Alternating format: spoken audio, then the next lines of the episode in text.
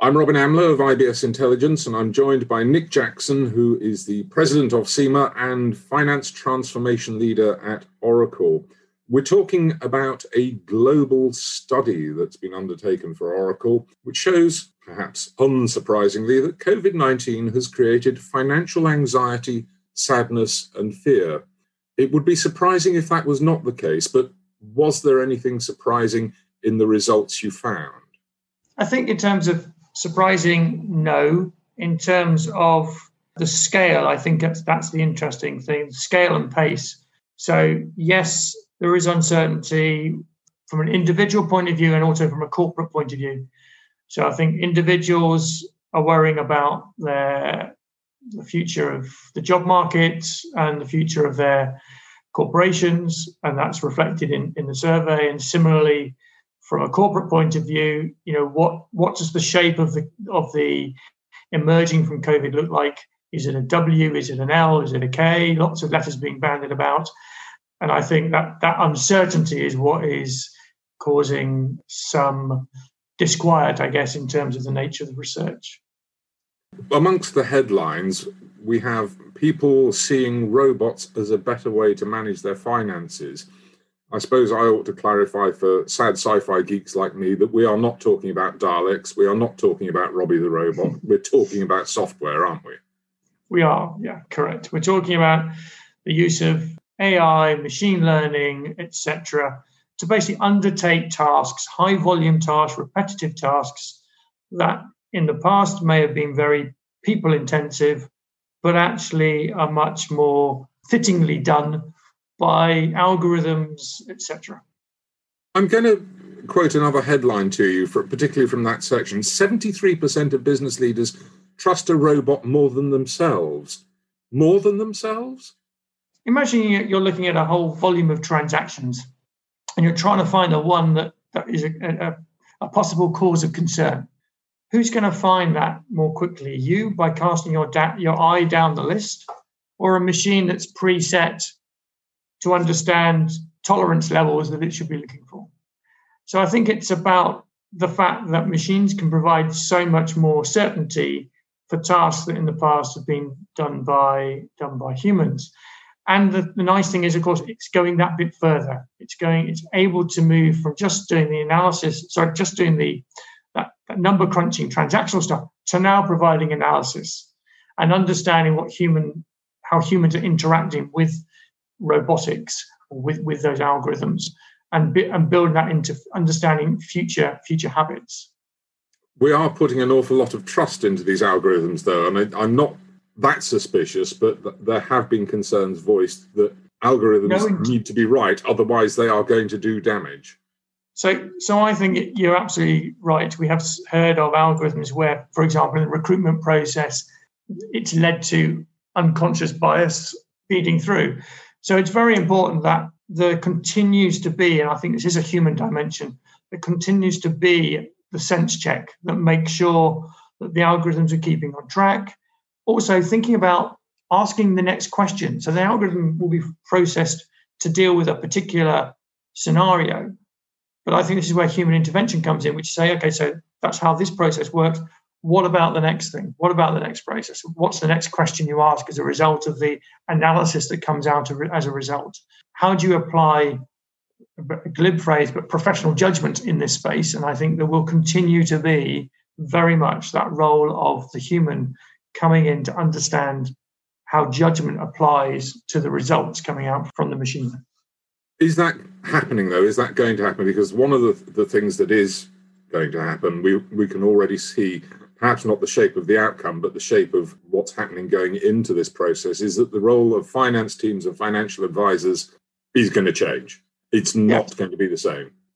Know, we might stereotypically think about the traditional pyramid shape of finance. You start off as an AP clerk and you, you gradually move your way up through the levels and become uh, a CFO. That shape is definitely going. So the bottom of that pyramid we're talking about, that is where all the transactional, all the reconciliation, all that work is where the machines are perfectly placed to carry out what was previously done by armies of people. So that's where we see the machine really impacting. What does that mean for finance as a, as a shape?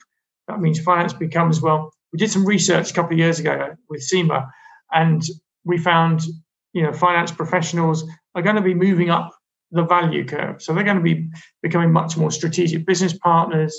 They're going to develop, they're going to have areas of specialisms about tax or treasury management, etc. Then the mundane work of transactions, thankfully, I think, is going to be done by the machine. So I think there's a real opportunity for the profession to step into adding more value, having more influence and impact upon the businesses that they work with. So what you're basically saying is that the number crunchers are not going to be number crunchers anymore because all that's going to be done by the machinery. The crunching, but what they do need to bring is the is the understanding of the business and the ability to use the results of that number crunching to tell the story to business leaders to help those business leaders make decisions on the basis of the numbers that are produced. Correct. All right, but with your CIMA hat on specifically rather than your Oracle hat, does that not mean that the kind of people in the profession are going to have to change, are going to have to be more broader personalities? Absolutely. There's there's a real challenge. I think the so we're seeing millennials, Gen Zs embracing this. I think that they've grown up in a world which where AI is normal, it's their day, part of their day-to-day life, their day-to-day banking, their they're well used to using cloud technologies. Where we feel there is a real challenge is going to be in the mid career. It's no longer good enough to rely on the training you did 10 years, 15 years ago and expect that to be relevant going in 10 years' time. So we are very much as a profession looking at what are the skills required. Again, surveys that we've done with finance leaders, asking them what, what skills they have. We did one a couple of years ago, and only 10% of finance leaders said they had the right skills required for the digital era. We repeated brave of them to admit it. Well, what's even more amazing, we repeated a similar survey a year ago, or beginning of yeah, beginning of last year, and that 10%'s gone down to 3%. The reason being that as they're starting to embrace digital more, they're finding this challenge. Actually, the skills they need are data analytics, are some of the technical skills around understanding how the algorithms work, understanding how, how to adapt the technology to support the business. Those are new skills, new capabilities that, that are required. And again, picking up your point about becoming broader personalities, you are right. We can't just be sitting in the back office playing with spreadsheets. That's no longer the world of finance. The world of finance is out there talking to the business, helping the business use the numbers to make informed decisions. All right, let's turn the conversation on its head. I just asked you with your CIMA hat on. Let me ask you to put your Oracle hat on, where you're the head of financial transformation. What's happened to our relationship with money, whether we're corporate or a retail customer? And what does that mean for the industry? And what does it mean for people who provide solutions to the industry like you? so I think money remains you know that point of arbitrage, that point of you know common understanding of what's going on in the business. I often say money is the result of decisions that are made elsewhere in the business, and and that's how I think one should view it, certainly from a corporate point of view. I think it's important to recognise that it's that arbitrage decision. In so doing, what does that mean for for users? Well, it means they've got to be less frightened of it. I think I know a lot of people, a lot of um, bits of the business kind of think it's something that is the is the purview of finance, but actually it's the purview of the business as a whole.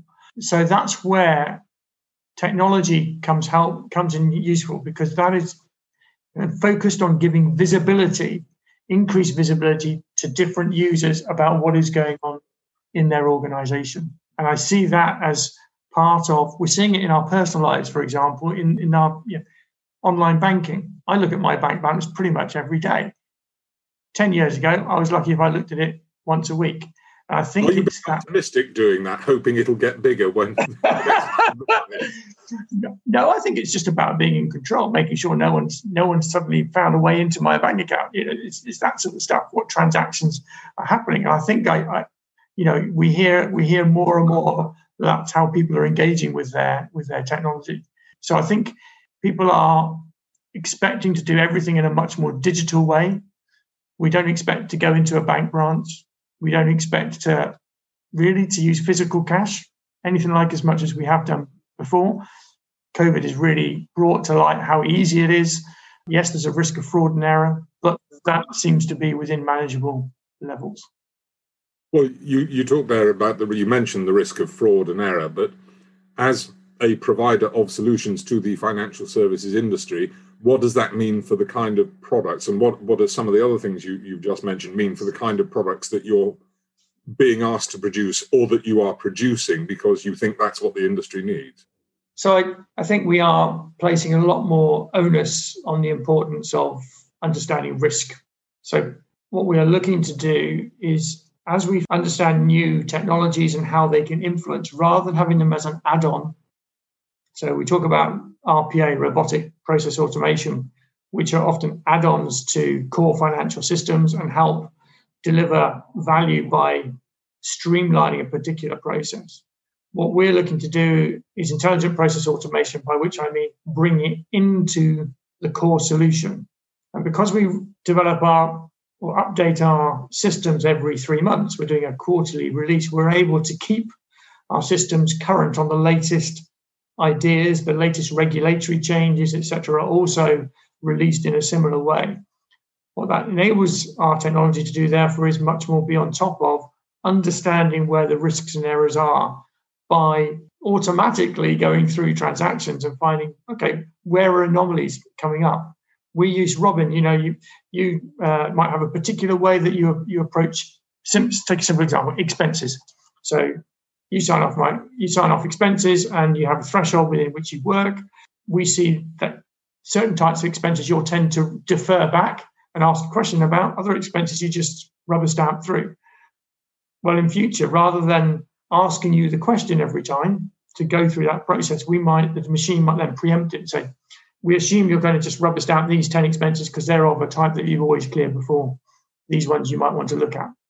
And therefore, that helps to prioritize where you're looking, what you're looking at.